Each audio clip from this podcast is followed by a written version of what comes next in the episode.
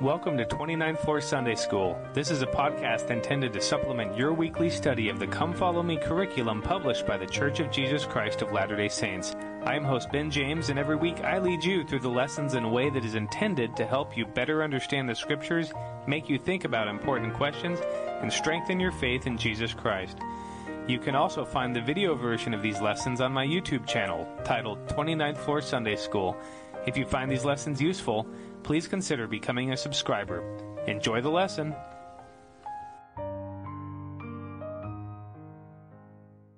Hello, welcome to 29th Floor Sunday School. Glad you can join me as we together study the Come Follow Me lesson for September 7th through 13th. And this week we will be discussing 3rd Nephi, chapters 1 through 7. Let me first begin by apologizing that this week's lesson is has been delayed by several days. Uh, I was simply overwhelmed uh, with work. And one of the challenges of being in the US for a time while uh, being employed in Hong Kong with a busy job is that uh, often I end up working uh, very late nights as I try to keep up with everything that's going on in Asia from the US. And so uh, that resulted last week in kind of a blow up in terms of my schedule, and I was not able to get to this uh, to record this lesson. So I uh, apologize for that. Uh, hopefully, uh, the content of the lesson will make up for it, and uh, also hopefully, we'll be back to a more normal schedule uh, with the next lesson. And with this lesson, we will be starting the book of Third Nephi. Uh, obviously, one of the most famous, uh, pop, famous and popular uh, books in the Book of Mormon because of what comes in next week's lesson, which of course is the uh, the the coming of Jesus Christ to uh, to the peoples uh, living in America, the the Nephites and the Lamanites. And given the import of next week's lesson, I think that makes this lesson very important as well because this lesson sets the backdrop, sets the sets the stage for uh, this most important part of the Book of Mormon. And so, with this lesson, hopefully, we'll understand a little bit better why. Uh, this, the background in this lesson is so important for next week's lesson because obviously next week's lesson with the coming of Christ that is the the pinnacle of the Book of Mormon. That's what we as uh, when we're missionaries that's what we try to get people to read and to accept and to understand is that Christ came uh, to these people. And with this week's lesson, we understand what the people were like, what society was like when Christ came to them. Uh, last week we had Samuel the Lamanite prophesying of the birth of Jesus Christ. And this week we have the time leading up. We, we cover the time that includes that birth, but also the time leading up uh, to Christ's coming. And so uh, a lot of critical ideas are, are flushed out here uh, that help us prepare uh, for next week's lesson. So, with that, let's go ahead and dive in uh, right now. So, uh, you'll recall in Helaman 16 last week, uh, in verse 13, it talked about in the 90th year of the reign of the judges, uh, there were many uh, what they called great signs given unto the people and wonders as well. So, there's a lot of exciting things going on that for those who have eyes to see, uh, will lead them to a testimony and help to convince them that Christ is actually coming. Well, in verse 4 of uh, verse of uh, 3rd Nephi chapter 1, then, uh, it tells us there began to be greater signs and greater miracles wrought among the people. So the intensity uh, of these signs is picking up uh, as they get ready for Christ's birth. Uh, but despite these, uh, the, the, intensity of these signs, their greatness, uh, let's read verses 5 and 6. But there were some who began to say that the time had passed for the words to be fulfilled which were spoken by Samuel the Lamanite. And they began to rejoice over their brethren, saying, Behold, the time is past, and the words of Samuel are not fulfilled. Therefore your joy and your faith concerning this thing hath been in vain. And so, what exactly is the sign that they are looking for? Uh, well, for that, we go back to uh, Helaman chapter 14 and we look at verse 2, uh, where it says, And behold, he said unto them, Behold, I give unto you a sign. For five years more cometh, and behold, then cometh the Son of God to redeem all who shall believe on his name. And then he specified that the time that would come, that there would be a, a night uh, that would not turn dark. You'd have a day and a night and a day uh, with continual daylight. And he was specific about when that would come as well. And so uh, there was this is kind of unusual in that you have a specific timeline and a very specific event uh, to look forward to. Um, although the timing itself was obviously not super specific because he said within about five years. And so as this five year period is approaching, you know, you can imagine uh, what people were feeling um, on, on both sides. Uh, for those that did not believe, as they were getting closer to five years, they must have been thinking, gosh, I really hope this sign doesn't come uh, because I don't believe this stuff. And if this sign comes, that would be an indication that the beliefs that I've been holding to, uh, which are that Samuel is not a prophet and this is not going to happen, uh, those beliefs are wrong. Well, on the other side, you uh, you know people had put their eggs in the Samuel the Lamanite basket. Were obviously looking forward to this sign and hoping that uh, it would come to pass. And, and you can imagine being one of those believers and knowing that you have this timeline there, this five-year timeline, uh, in which Samuel says this amazing thing is going to happen. You know, five years out, you're still pretty excited about it. Four, three, it's starting to get closer, and you're starting to get anxious. Probably two, and you're getting a little bit nervous, increasingly nervous, and then, you know, as it comes into the fifth year, you start to think to yourself, okay, is this really, really going to happen? And now let's read verses 7 and 8. And it came to pass that they did make a great uproar throughout the land, and the people who believed began to be very sorrowful, lest by any means that these things which had been spoken might not come to pass. But behold, they did watch steadfastly for that day and that night, and that day which should be as one day, as if there were no night, that they might know that their faith had not been in vain. And I just love how, how raw this is. You know, can, you can just picture yourself being there at that time. How do you feel within your heart? How, what do you say out loud? Do you admit that you're one of those who believes in Samuel's prediction and his prophecy? Uh, and if you do, is it really what you believe in your heart? Or are you one that might say, yeah, yes, I believe it. It's going to happen. But in your doubt, you're like, gosh, I, I really hope this happens. Um, or are you one that's saying, you know, no, I don't believe it, but deep inside your heart, you're saying, oh, I, I sure would be wonderful if this actually came to pass, if this really were true. And, and you can imagine the just the emotions that would come from having such a specific prophecy uh, given given a specific timeline as well, and and what anxieties that might lead to. It's like this this experiment, this big test, this you know this this thing we can look forward to. Uh, this this goalpost that uh, is either going to happen or it's not going to happen. Uh, we are going to know very soon whether or not Samuel was in fact a prophet of God, whether or not Christ is going to be born, at least according to the to the sign that uh, that Samuel the Lamanite has given. We're going to know very soon whether or not that was was legit or whether uh, Samuel the Lamanite's an impostor or, or had, had, been making predictions that that were not uh, that were not right. And and you know it's interesting, and I guess in some ways understandable that those that uh, did not believe it seem to be very heavily invested in the idea that uh, they absolutely do not want it to happen, and they're getting excited about the idea that it hasn't happened. And you can imagine each every, each passing day during that fifth year, being a believer and looking up at the sun at night and thinking, you know, is this actually is this sun actually going to go down this evening? Is this going to be the night? Is this night ever going to happen? And with each evening in which the sun does go down and it gets dark, how do you react to that? Day after day, letdown after letdown. You know, do you hold on to your faith or does that become increasingly hard to do? And sometimes that's what it feels like to be a believer. To believe in things that we cannot see. As we live in a world of those who focus solely on the things that they can see, you know, sometimes it's hard to believe in these things. It's hard to hold out that hope, uh, especially when they're the evidences that we're looking for, whatever they might be, the evidences of our faith.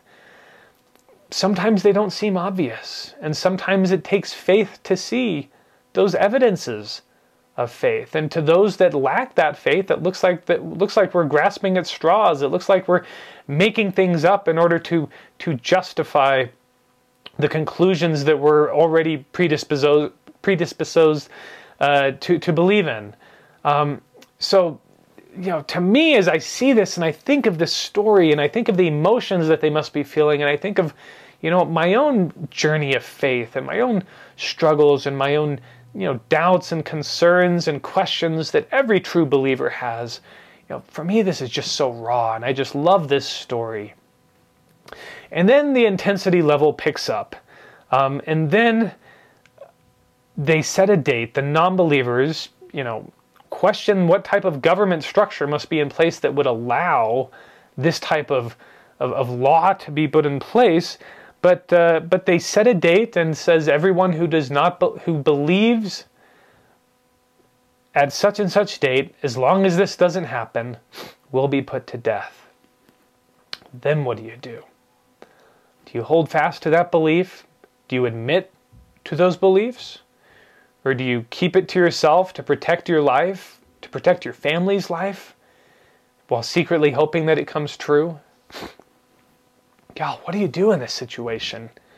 I'm I'm grateful that I'm not them. I hope I'm never in that type of a situation, but I can I see what they're going through, and that again to me that is just so raw because it is it, it makes it should make every one of us who who believes in things that cannot be proven really ask these difficult questions. How strongly do I believe it?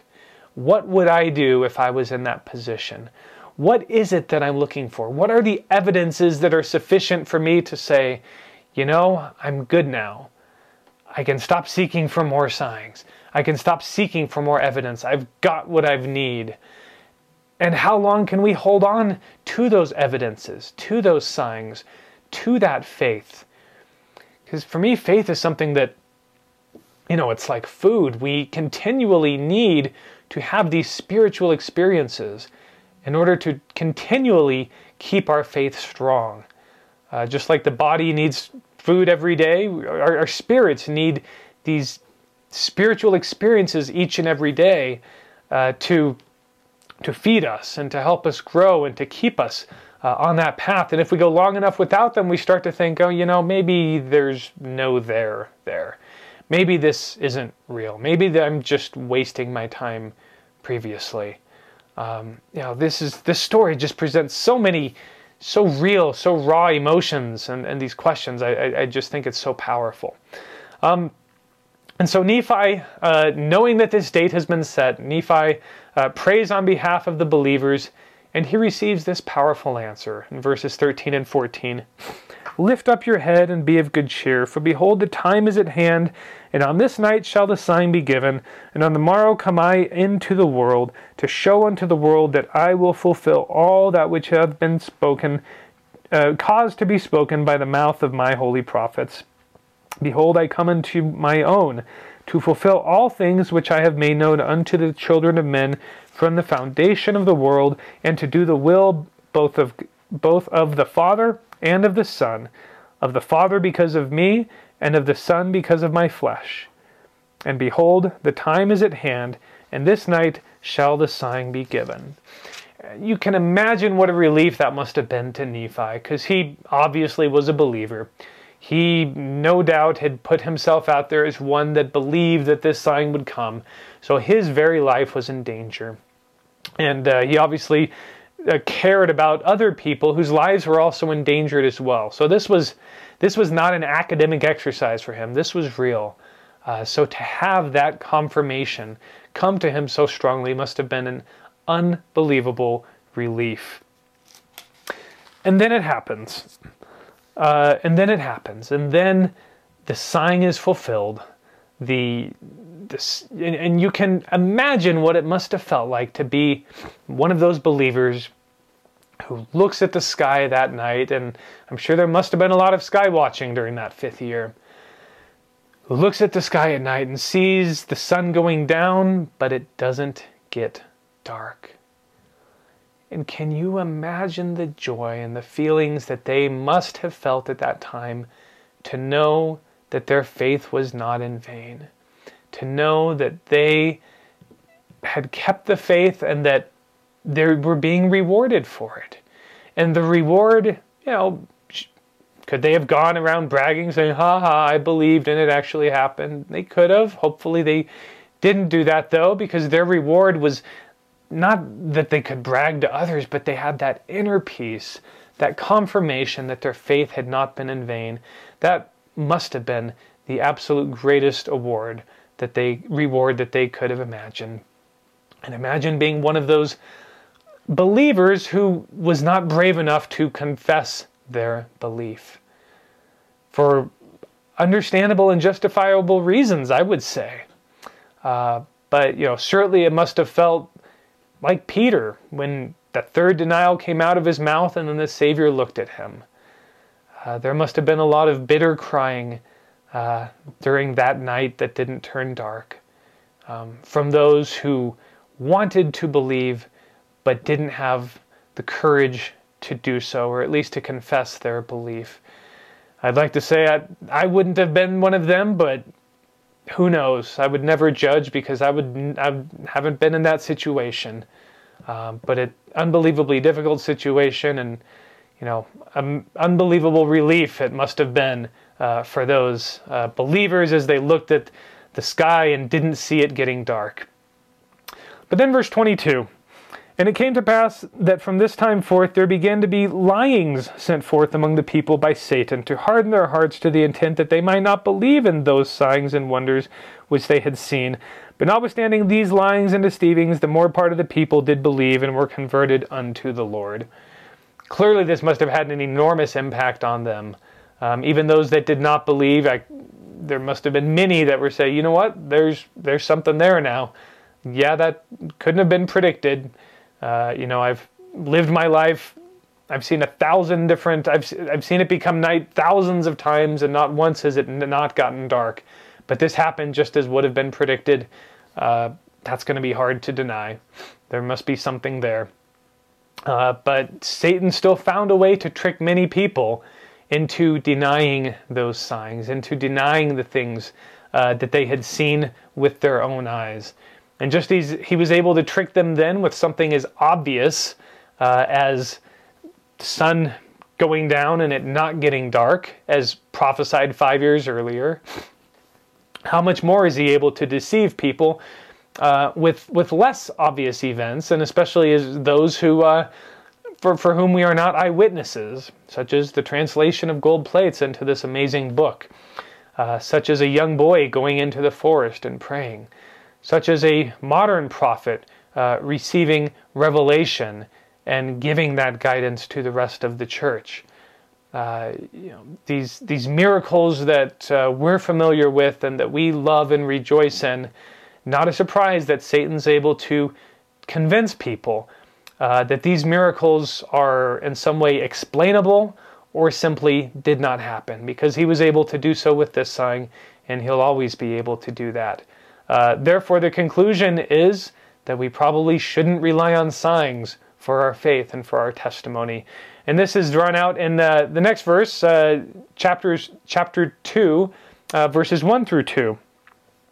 And it came to pass that thus passed away the ninety and fifth year, and the people began to forget those signs and wonders which they had heard, and began to be less and less astonished at a sign or a wonder from heaven, insomuch that they began to be hard in their hearts, and blind in their minds, and began to disbelieve all which they had heard and seen, imagining up vain things in their hearts that it was wrought by men and by the power of the devil to lead away and to deceive the hearts of the people. And thus did Satan get possession of their heart of the hearts of the people again, insomuch that he did blind their eyes and lead them away to believe that the doctrine of Christ was a foolish and a vain thing. How sad are those verses? And you know, but but how telling is it? And again, further confirmation that we should not be basing our testimonies upon outward signs that we see because those signs are forgettable those signs only come every once in a while. And as our memories fade, the, the strength of those experiences also fade. Um, and again, that's why we can't be relying upon occasional, uh, sporadic uh, signs or bursts of spirituality. Uh, but if we are going to endure to the end, our spirituality has to be based on uh, frequent, even daily communications with God uh, that become part of our habits, that nurture us and us and nourish us uh, on a constant basis with uh, the spiritual food that we need, not these sudden bursts of uh, excitement that come from uh, the fulfillment of a sign or some other explain- unexplainable event that might, you know, appease us or satisfy us or get us excited for a time, uh, but as but as time fades, uh, eventually prove to uh, to fade away with time and with those memories. Uh, so we need, you know, constant nourishment uh, to our souls. Otherwise, we are subject uh, to becoming, to, to, losing our faith, to losing our testimonies, just as these people did, despite the unbelievable experiences that they had and the signs and the wonders that were apparently so so prominent within their society at the time.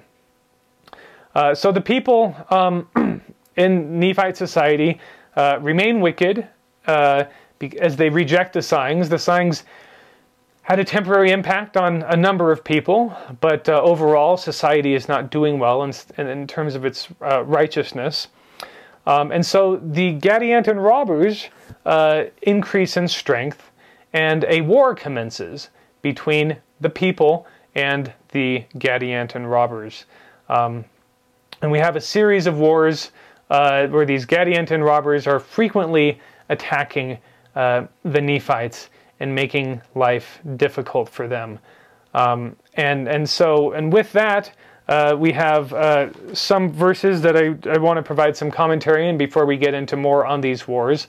Uh, and that's in verses uh, 14 through 16 in chapter 2, where it says, And it came to pass that those Lamanites who had united with the Nephites were numbered among the Nephites and their curse was taken from them, and their skin became white like unto the Nephites, and their young men and their daughters became exceedingly fair, and they were numbered among the Nephites and were called Nephites.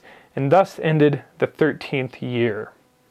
So many Lamanites and Nephites had uh, bonded together to fight against the Gadianton robbers, and we see here it's almost as if there's not Nephites and Lamanites anymore, but they're starting to come together uh, as one society, at least a large number of them. We don't know if there were still a number of Lamanites out there uh, that didn't have anything to do with the wars between the Nephites and the Gadian robbers. That's certainly possible as well.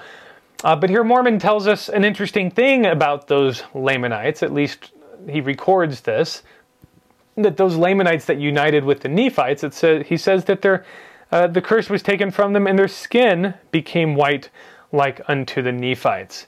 Um, you know, obviously in modern day and with modern sensitivities about racism, uh, this verse is seen looks is seen by many to be very very offensive, uh, and you know, from my point of view, justifiably so, understandably so.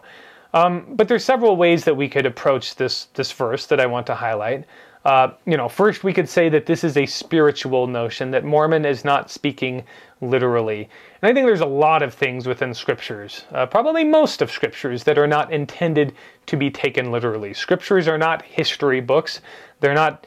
Uh, the, the factual accuracy of what is actually happening in Scripture is far less relevant uh, than the underlying story, the, the morality that the scriptures are attempting to teach and attempting to convey. They're not meant to be history books. Obviously, there's a certain amount of history that goes into them, um, but that's not their purpose.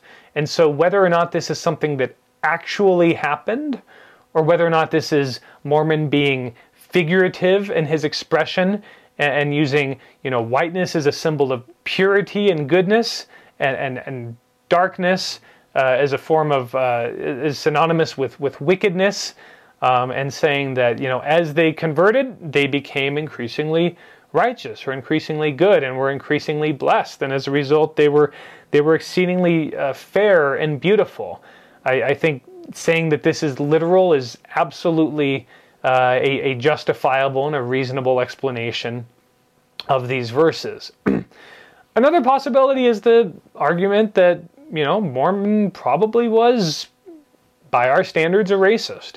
Uh, to the extent that the Nephites and the Lamanites were actually separated or could be separated based on the color of their skin, which is arguable because, um, you know, after, especially after Christ's visit, they started commingling. Um, and then eventually they separated into their separate tribes, but at that point they had been so well commingled that, you know, in Mormon's day, was there really, you know, a distinction between a dark skinned Lamanites and a more pale skinned Nephites? I, I think probably not.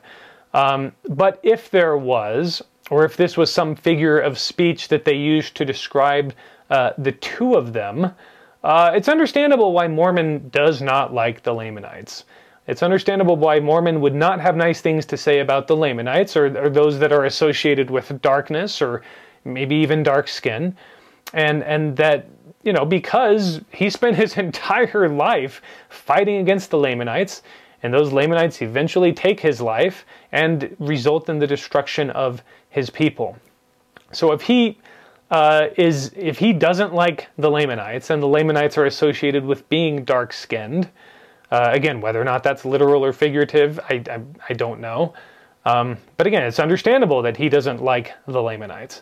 Uh, and so the statement here simply meant that as these people, these Lamanites, became more like the Nephites, uh, the change was thorough.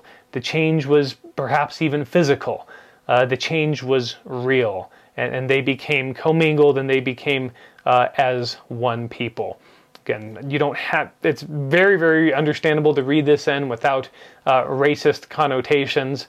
And you know, I think as members of the church, we have to, but we have to recognize that the way this is drafted, the way this is written here is, yeah, certainly understandable that people would be upset about it.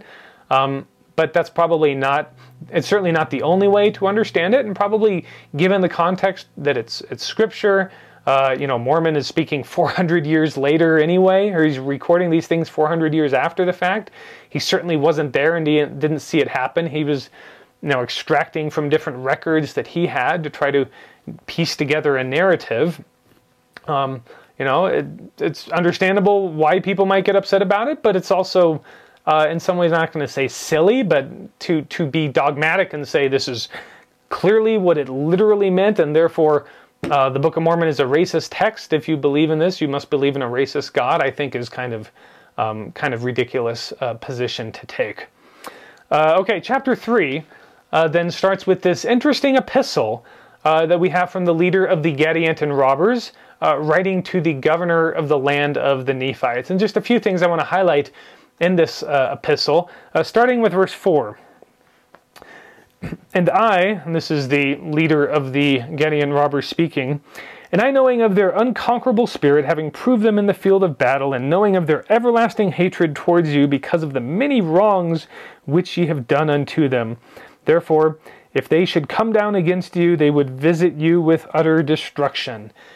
Uh, this victim mentality, right? Remember, the Lamanites were always saying, you know, we're justified in our hatred against the Nephites because Nephi had wronged Laman and Lemuel so many years ago. Uh, they should have gotten the blessings of being the older brothers because they were, but, you know, the Nephi uh, you know, kind of swept in and, you know, tricked Father Lehi into giving them the blessings. And, and, and, and therefore, you know, we're justified in hating, in our hatred towards the Nephites. Uh, you know, a ridiculous story, at least from the record that we have, which was written by Nephi, um, is not at all accurate, um, but nonetheless, they had used this victimhood mentality to convince themselves that they were justified uh, in their hatred. And the Gadian robbers are adapting the exact same mentality, and we need to make sure that we are careful in our lives, that we're not assuming ourselves to be victims, uh, to have been harmed by others, and therefore us justifying our mistreatment of them, uh, so that we don't fall prey to this to these same issues. Uh, but I love in verse 11 uh, the, the response of, uh, of Lachoneus, the Nephite governor, uh, as he said, And now it came to pass that when Lachoneus received this epistle, he was exceedingly astonished, because the boldness of Giddianhi, demanding the possession of the land of the Nephites, and also of threatening the people and avenging the wrongs of those that had received no wrong, save it where they had wronged themselves by dissenting away unto those wicked and abominable robbers. So we get some insights into Lachoneus's feelings about hearing that the, the Gadianton robbers uh, felt that they were a victim, and his response is, Are you kidding? What's wrong with you people? You're not victims of anything. The only thing that's been done wrong to you was the wrong was the re- natural result of the wrong decisions that you had made. Uh, what did you expect would happen? And I, I think that's the obviously as as we confront and we interact with those that have made wrong decisions. I, I, think that's the right mentality to have to them, though we certainly shouldn't express that. But uh, uh, you know, we should be firm in our, our, our, you know gratitude for the good decisions that we have made, and, and not try to uh, cover up or um, you know justify the wrong decisions of others. But we should also obviously do that with the spirit of uh, of charity and love and a desire to to help. Uh, but you know, not a surprise that these robbers uh, have to justify their hatred uh, and they and, and, they find ways uh, to do so. And then verse seven, I think, is so interesting. And this is again the uh, the leader of the robbers trying to convince Lachoneus, the governor uh, of the Nephite land, uh, to to give up the fight and, and to join them, essentially, where it says, or in other words, yield yourselves up unto us and unite with us and become acquainted with our secret works and become our brethren, that ye may be like unto us, not our slaves, but our brethren and partners of all our substance. And this is so telling. Um, and this is the exact same trick that Satan uses all the time. He says, you know, what you have now isn't really helping you out. What would be really beneficial to you is if you were to give up what you have now and come and join my team and you won't be a slave. I promise you won't be a slave. You'll have your freedom. You'll be, you know, you'll you'll be relieved from the burdens that currently uh, keep you down, and then of course you'll enjoy uh, partners of all our substance. These are robbers. The only substance they have is that which they've taken illegally from others. They're not creators. They do not. They don't make anything of their own. They just plunder from others. They have no substance. But their promise, the carrot that they dangle in front of you is come and you can partake of all that we have. But they don't have anything. And that is the trick that Satan uses to try to convince us to, uh, to, to give up our beliefs, to give up our, our standards and our virtues, saying that those don't mean anything. Come and join with me. You won't be a slave. You'll have your freedom. You'll no longer be bound by these by these commandments, by these rules, by these standards that other people have set for you. But you'll have true freedom and you'll be able to enjoy everything that we have, which is nothing. You know, the substance is here. The substance is in the gospel of Jesus Christ. That's where there's true wealth. That's where you can actually find tangible blessings, uh, both in this life and in the life to come. That's where the promises are real. Everything that Satan promises is a facade, it is fake. There's nothing there, it is substanceless. And his promise to share it with you uh, means absolutely nothing. It's like my kids when they ask me if I if, if, if they can if try to convince me to do something for them, promise me huge amounts of money. You know, my six year old is fond of doing that right now. You know, and it's hilarious because she doesn't have any money. And any money that she has is money that I've given to her uh, for something. Um, so, but but that's what Satan tries to get us with, and that's what these Gadianton robbers do.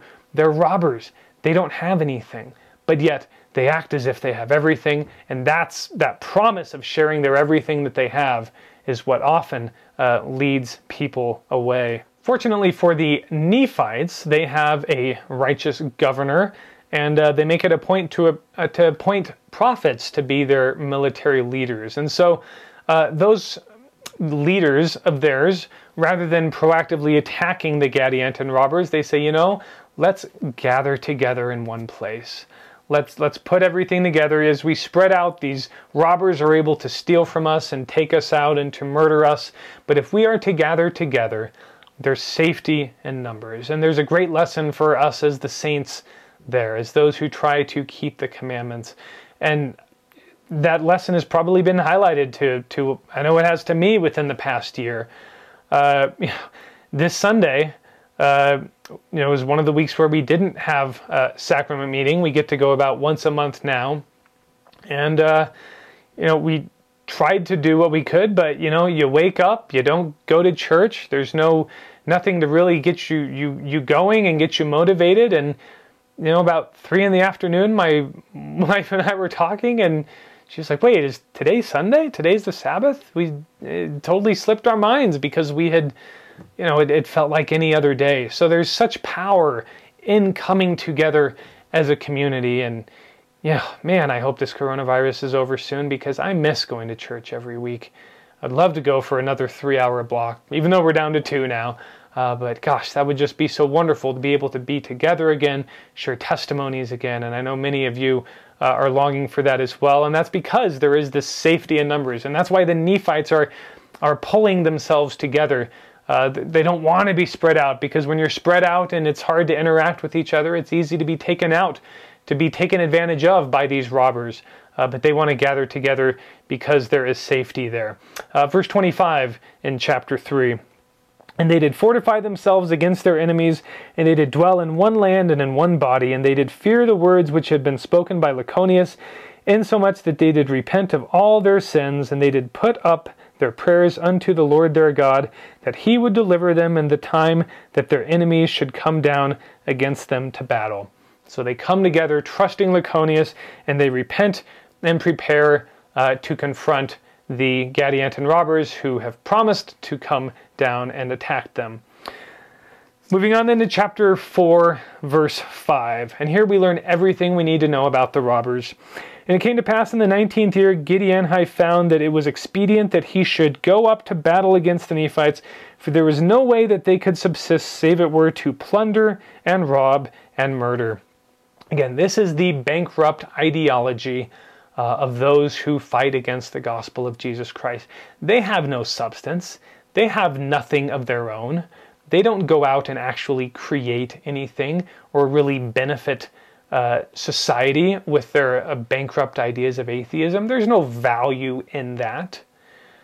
Their only value comes from taking from others, comes from stealing for others. And that is what they exist to do. Uh, and, and, really, I, I, that's what atheism is to me. Um, you know, people have their faith. People have their different religions.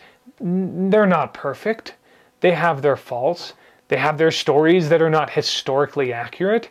They have leaders, both current and historical, that are not perfect, that made mistakes.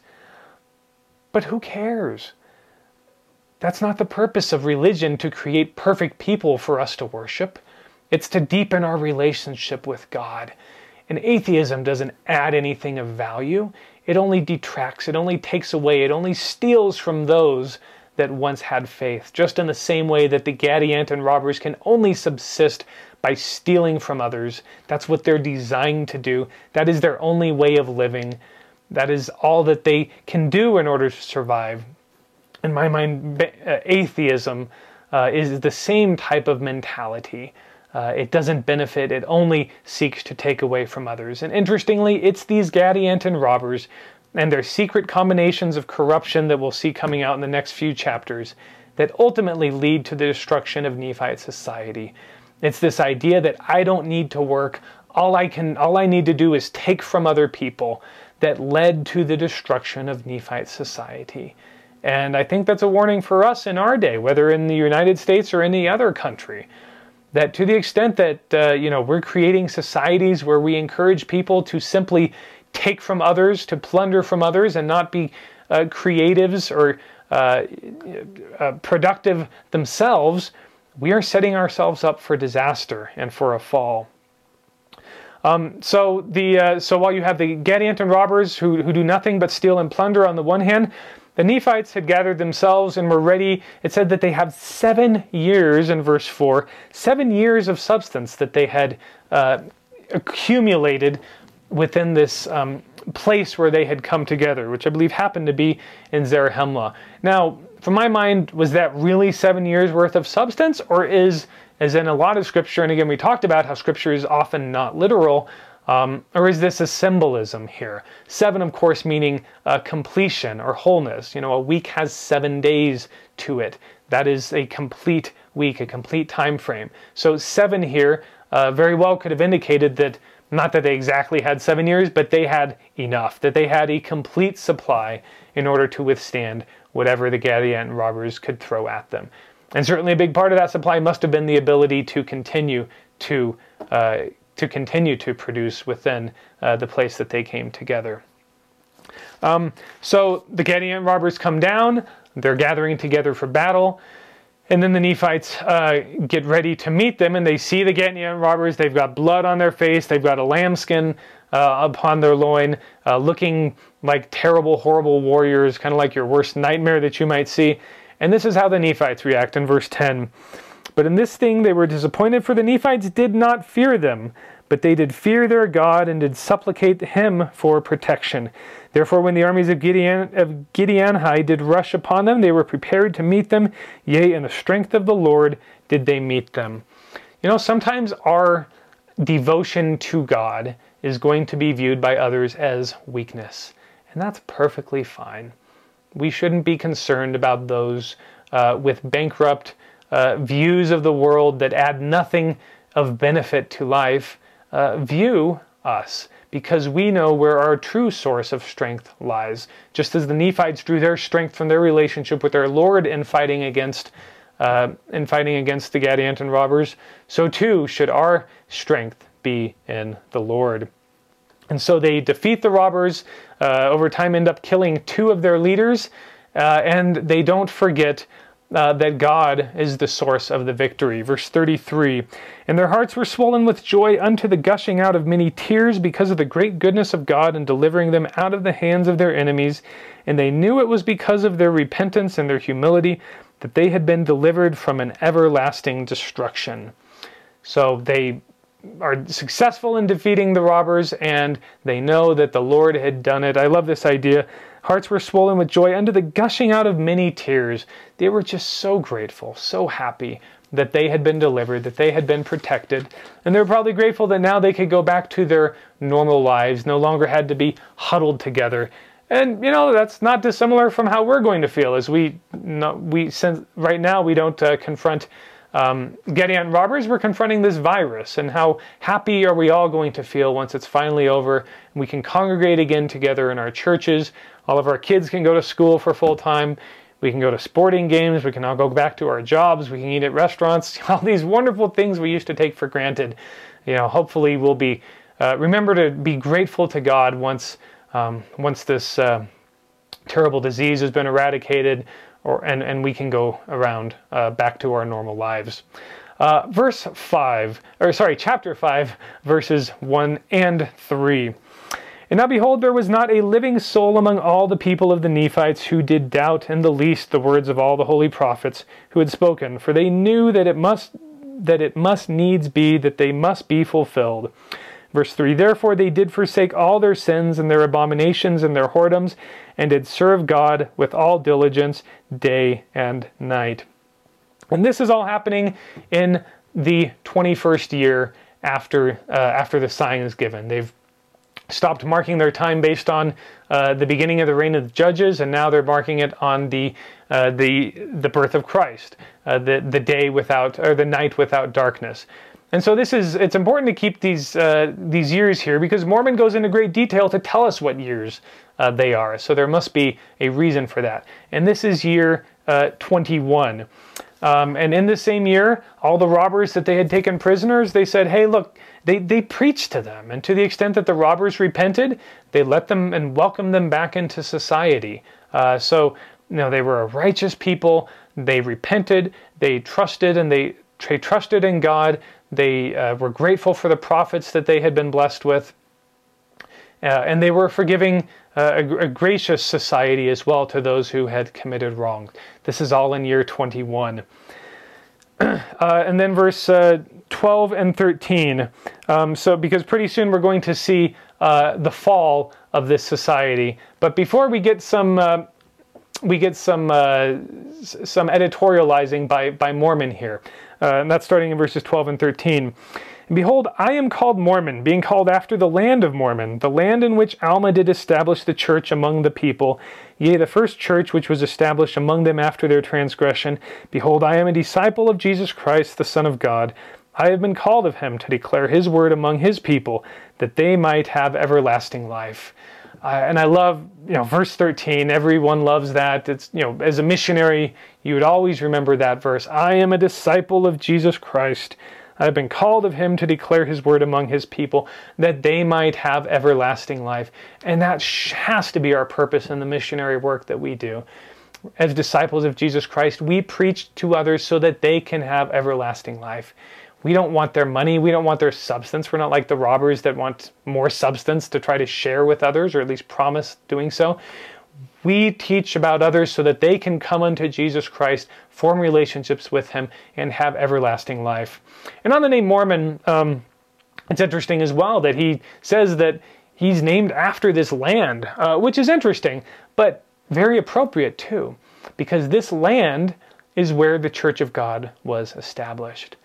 And, and the Book of Mormon, Mormon himself, a book that came out of the ground, that came out of the land, was of course the instrumental event in helping to establish the Church of Jesus Christ uh, in these latter days. So, just as the land of Mormon was where the church was established, uh, the record of Mormon uh, was used to establish the church in these days. So, uh, probably not ironic uh, that he uh, has such a name uh, verses 20 and 22, 20 through 22 in chapter 5. I am Mormon and a pure descendant of Lehi. I have reason to bless my God and my Savior Jesus Christ that he brought our fathers out of the land of Jerusalem, and no one knew it save it were himself and those whom he brought out of that land, and that he had given me and my people so much knowledge unto the salvation of our souls. Surely he hath blessed the house of Jacob, and hath been merciful unto the seed of Joseph. And insomuch as the children of Lehi have kept his commandments, he hath blessed them and prospered them according to his word. And this is a short summary of the entire Book of Mormon. Mormon says, I've been blessed with this unbelievable knowledge, as have my people, and I want to share this knowledge with you, and this will be a blessing to you if you will follow it. But of course, it's, sometimes it's hard to follow it, and that's what it starts to happen uh, in these next few chapters. Remember in verse in, in the year 21 we just read that the people were all righteous. There were no unbelievers among the Nephites. Everyone believed because the Lord had blessed them and protected them as they defeated the robbers. Well, chapter 6 begins, uh, and we get this warning in verse 5 from Mormon. And now there is nothing in all the land to hinder the people from prospering continually, except they should fall into transgression. And how is that exactly the same uh, of our society and our individual lives? If we will keep the commandments, we will be blessed and we will prosper. That doesn't mean we're going to be rich. That doesn't mean we're going to have everything that we want.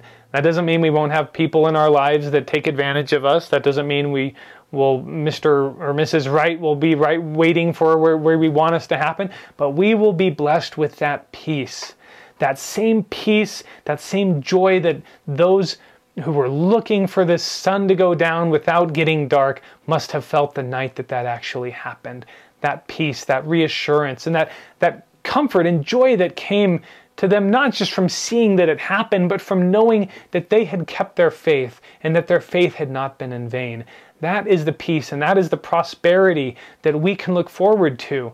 That success of knowing that we have kept the faith and our faith is not in vain. As I think of the promises of prosperity, um, I think that certainly must be one of the, the top promises. The promise is that we have kept our faith, we have had the courage, and our faith is not in vain. And of course, there's not the only thing that can prevent that from happening at this point is unrighteousness. And of course, that's exactly what happens. Uh, we see in the year 28, uh, they have continual peace. Again, just seven years after, uh, there was not a single unbeliever among them. And then uh, in the 29th year, uh, some people begin to be lifted up in pride because of their riches. And then in the very next year, only two years after they had continual peace because of their righteousness, we get verses 12 through 14. And the people began to be distinguished by ranks according to their riches and their chances for learning. Yea, some were ignorant because of their poverty, and others did receive great learning because of their riches. Some were lifted up in pride, and others were exceedingly humble. Some did return railing for railing, while others would receive railing and persecution and all manner of afflictions, and would not turn and revile again, but were humble and penitent before God. And thus there became a great inequality in all the land insomuch that the church began to be broken up, yea, insomuch that in the thirtieth year the church was broken up in all the land, save it were among a few of the Lamanites who were converted unto the true faith, and they would not depart from it. For they were firm and steadfast and immovable, willing with all diligence to keep the commandments of the Lord. So, in just two years, they go from peace in the land to wickedness to fightings. And that seems to be what, what caused it. There was pride. They started to distinguish among themselves according to uh, their opportunities for education and according to their wealth. There started to be persecutions among themselves. And when one person felt like someone else was being rude to them, then the other person felt back. They returned railings for railing. And this infighting within the church proved to be its destruction in just two years which is incredible. We don't know how big the church was. It certainly wasn't 16 million like we have today, probably higher now. Um, but it certainly wasn't a large global institution spread across all countries. We don't know how many people there were. Um, but within just two years, and it could happen in a ward family, it could happen in a stake, it could happen in an area. But this is what happened to the Nephites in just two years. They went from peace and prosperity to, to fighting within themselves and the near destruction of the church, the church began to be broken up as people started uh, fighting among themselves. And you also had corruption uh, among their society. Uh, prophets came preaching of Jesus Christ to the people, and those in high positions, uh, shame to say, especially their lawyers, uh, came down upon them and secretly put them to death. And as this was being discovered, uh, they covered up uh, each other's uh, disgusting acts of murder. And as a result, this corruption, these secret combinations, um, eventually, you know, penetrated the highest ranks of Nephite society and uh, began to lead to their downfall. And so, in chapter as chapter seven begins, the the chief judge is murdered, and it's impossible to appoint a new one because of the infighting and because of the corruption. So instead of having a new chief judge, they begin to break into their own little tribes, their own little sources of protection. And a lot you could say here. This is certainly not without uh, parallel uh, in modern society. I think of you know China, the uh, beautiful country that I that's become such an important part of my life.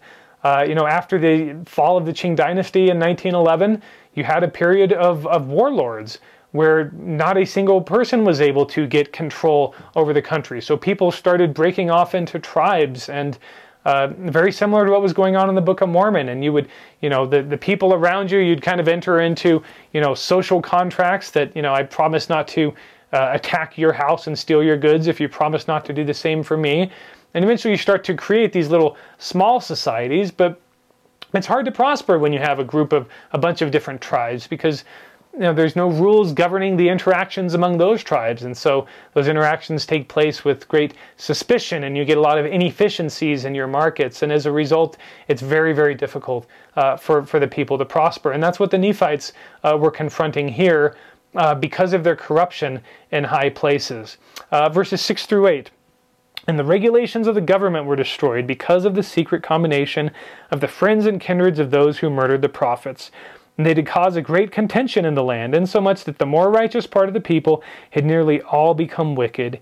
Yea, there were but few righteous um, men among them. And thus six years had not passed away since the more part of the people had turned from their righteousness, like the dog to his vomit, or like the sow to her wallowing in the mire. Oh, these are sad verses. Six years they went from righteousness to wickedness. And the imagery there, like a dog returning to his vomit, is so powerful. There's a reason that the vomit came out of the dog because it wasn't sitting well with him. He wasn't able to digest it, his body rejected it. But rather than putting it aside, rather than saying, There's a reason my body rejected it, I don't want to touch it, he returns to it and eats it again. And this is exactly what the Nephites had done. They had defeated the Gadianton robbers, they had defeated these worthless uh, miscreants who were nothing but a drain upon society. And then only six years later, they're welcoming, welcoming them back into society, and now they have corruption at the highest levels, levels and their governments have been destroyed. Uh, truly, truly sad. Uh, but Nephi, uh, who was uh, the son of Nephi, uh, he was a righteous and a powerful prophet. Um, and it's interesting, it says that he even knew of the ministry of Christ. He had angels come and minister to him. And of course, Christ is living on the earth as all of this is happening. And apparently, he was able to, uh, to see what was going on um, through miraculous visions that he, uh, that he was able to see. And, and, so, because of that, he became a powerful teacher. Um, and then, verse uh, 17 through 18 and he did minister many things unto them and all of them cannot be written, and a part of them would not suffice. Therefore they are not written in this book. And Nephi did minister with power and with great authority. And it came to pass that they were angry with him, even because he had greater power than they. For it were not possible that they could not believe, that they could disbelieve his words. For so great was his faith on the Lord Jesus Christ that angels did minister unto him daily. So the government's upset with Nephi because he has greater power and authority than, he, than they do. And his words were so powerful, it was impossible to not believe on him. Gosh, sounds like somebody else, somebody who happened to be alive at that time, who preached with power and authority and did great works that caused that made it so it was impossible not to believe in him. And as a result of his power and authority and his great works, he was rejected by the leaders of the society he was in. And that, of course, is Jesus Christ. So I think there's very much a parallel being set up here in the way that these people treat Nephi and the ways that the Jews uh, in Jerusalem uh, treated the Savior when he came to them. It is almost to say, look, don't for a minute think that your society is any better than the Jews because the Nephites, they did the exact same thing to someone obviously not as great as the Savior himself, but who in many ways was doing the same things that the Savior was doing, and they rejected him for the exact same reasons that the Jews rejected uh, the Savior himself. Uh, verse 21 And it came to pass that the thirty and first year did pass away, and there were but few who were converted unto the Lord.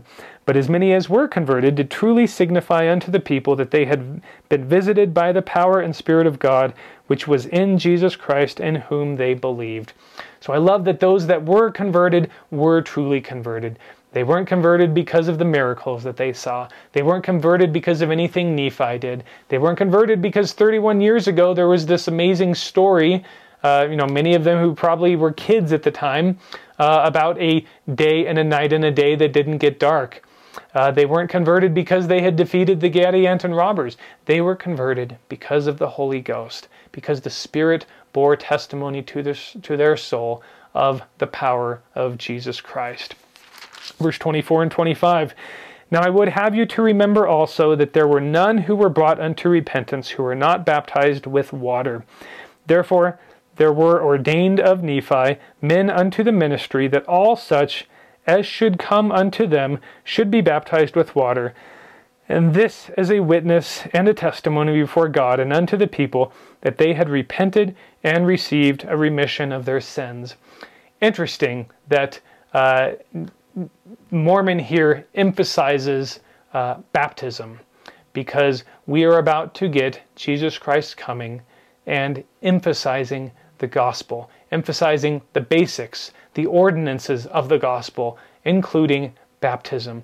But Mormon's telling us here, just a few years before Christ comes, there or Nephi is already preaching of baptism. So clearly a great parallel between Nephi and between and the Savior himself. Nephi went out and ordained people to perform these baptisms, just as the Savior ordained apostles to go out and establish his church. So Mormon is setting up this parallel here between Nephi and the Savior, who is uh, in these next chapters and what we'll be studying next week about to come and visit the Nephites. So, what are some of the takeaways from uh, what we've studied, and how does this help us to prepare for Jesus Christ? Uh, clearly, one of the powerful lessons of today, messages of today's lessons, is that uh, don't assume that just because you're righteous now, that you will always be righteous because Satan is able to trick you. Satan's able to convince you that some great miracle um, is no longer real. He's able to convince you to lose your faith. Your faith. There's robbers out there uh, who, who preach a gospel that is counter to the gospel of Jesus Christ, who preach a message that is inconsistent with the gospel of Jesus Christ, and they will slowly steal away your faith if you are not vigilant against them. Now, these Nephites are about to witness the most powerful thing that anyone could ever witness Jesus Christ Himself coming down and ministering to them. And then, of course, the Book of Mormon ends with destruction, because even that was not enough to keep the people in constant remembrance. It was for a time, uh, but it was not. Uh, it did not keep them in righteousness forever. And so the message to us is, uh, from my point of view, don't take your spirituality for granted. Nurture it, feed it daily. That's great if once in a while you get these unbelievable miracles in your life that you know you you you can stand up and testify about them in te- fast and testimony meeting, write them down in your journals and keep them in your heart and remember them. That's great and that's wonderful. But that's not where lasting conversion comes from. Lasting conversion comes from the Holy Ghost. It can only come from the Holy Ghost. And so we have to make sure in our daily lives we are constantly doing things to bring the Holy Ghost into our lives. Not relying upon those signs, not relying upon the miracles, not relying upon the great successes in our lives. As wonderful as those things are, and as, as you know, as great as it as those things are to, you know, occasionally provide us that extra boost that we might need for our faith, that's not where the long-term peace comes. The long term peace comes from that relationship, that personal relationship with Christ, and constant nourishment to our soul from the Holy Ghost. And I hope that we will do that. We will take the time to daily say our prayers, to study the scriptures, uh, to take the sacrament each week. Do those primary things so that we can stay firm in our faith. And I do so in the name of Jesus Christ. Amen.